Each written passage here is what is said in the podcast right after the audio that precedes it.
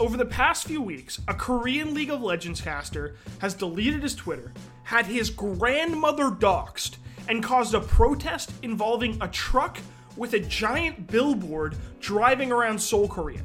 All because he might be the next coach of T1's League of Legends team. Look, I can't make this shit up.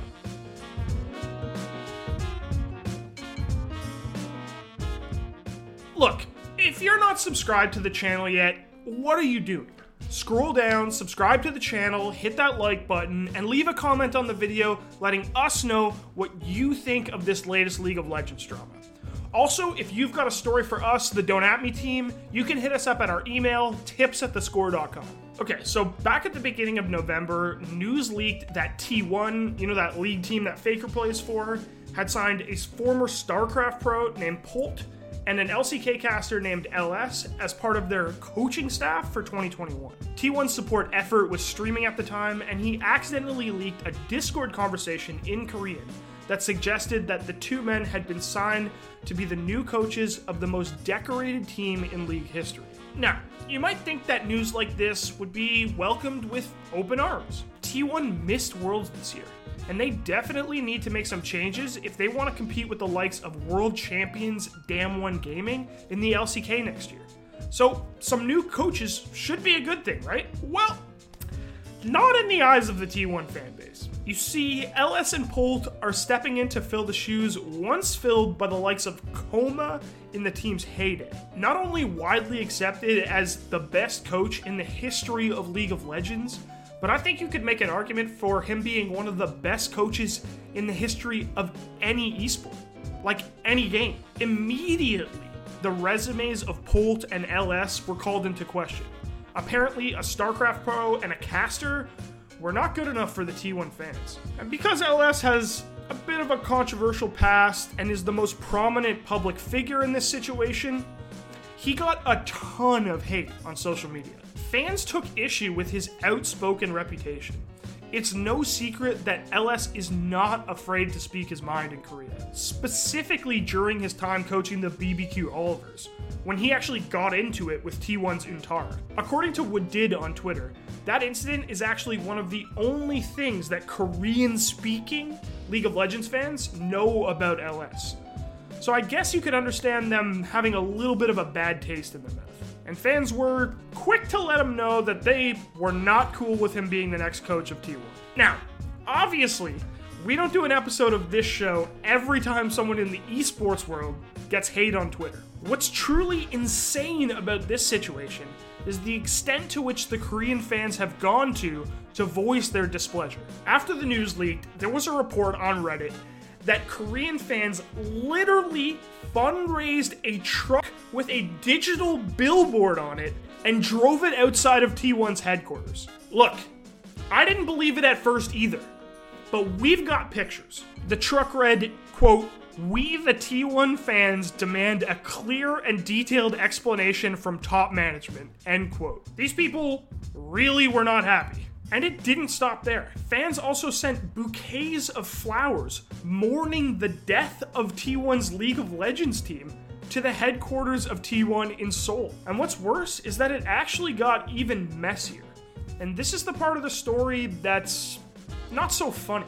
Reports came out that outraged fans had doxed LS's grandmother and were harassing her. Fnatic's mid laner Nemesis actually talked about the situation on stream recently. Now I was in a call with LS. Um, he's in a really bad uh, spot. He, apparently, he's now his grandmother is being harassed and stuff like this, and people are trying to do really bad things to him. Like, this whole ordeal with the truck, now that's a good bit. But this grandmother situation is fed up. And after all the dust settled on this, LS decided to delete his Twitter entirely. Now, as this mess was unfolding, T1 finally spoke up on the matter and released this statement on Twitter. Quote, Dear fans, we would like to take a moment to address the speculations that are circulating in our communities. We are aware of the concerns that have surfaced during the League of Legends rebuilding process, and we want to reassure our fans that we are working hard to implement a coaching structure that will position us to win and bring home a 2021 World Championship. We kindly ask for your patience as we consult with our players and staff to carry out the best strategy for the future of our organization. We appreciate your continued love and support for T1 and look forward to sharing our official announcement soon. End quote. Now, obviously, that statement didn't confirm at all that Polt and LS were hired as was suggested on Effort Stream. So I guess they leave themselves the option of going with new coaches now that all of this has popped off and everyone's upset, which sure is good for the organization from a cosmetic standpoint, but let's get real here.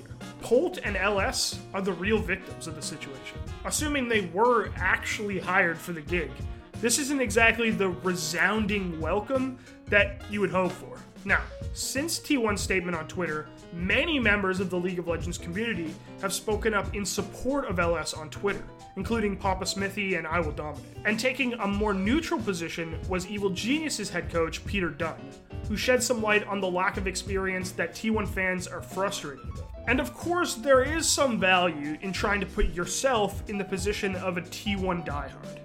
But let's get real here for a second. I don't care if T1 went out onto the street in Seoul, found some random guy, handed him hundreds of thousands of dollars, and asked him to make Faker a god again. I'm not gonna go harass his grandmother. And all jokes aside, it's not like T1 are hiring faceless nobodies here. LS may be controversial, but he has an entrenched position inside the Korean League of Legends scene and is widely loved for his analysis of one of the most competitive leagues in all of esports. And like, let's look at traditional sports. It's not like in basketball, they take the most recently retired Hall of Famer and make him the head coach of the Lakers.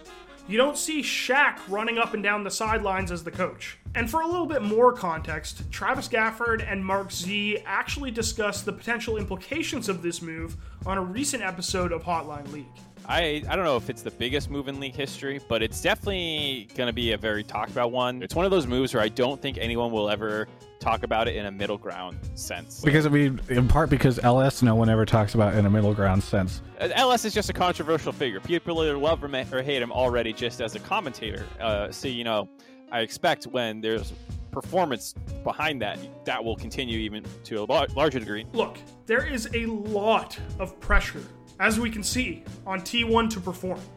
So, they went out and did something unconventional to try to get some new results. This is exactly what we're asking League of Legends teams in North America to do. Go out and make institutional, markedly different decisions than you've made in the past in order to change the future. Why don't we just let T1 do that?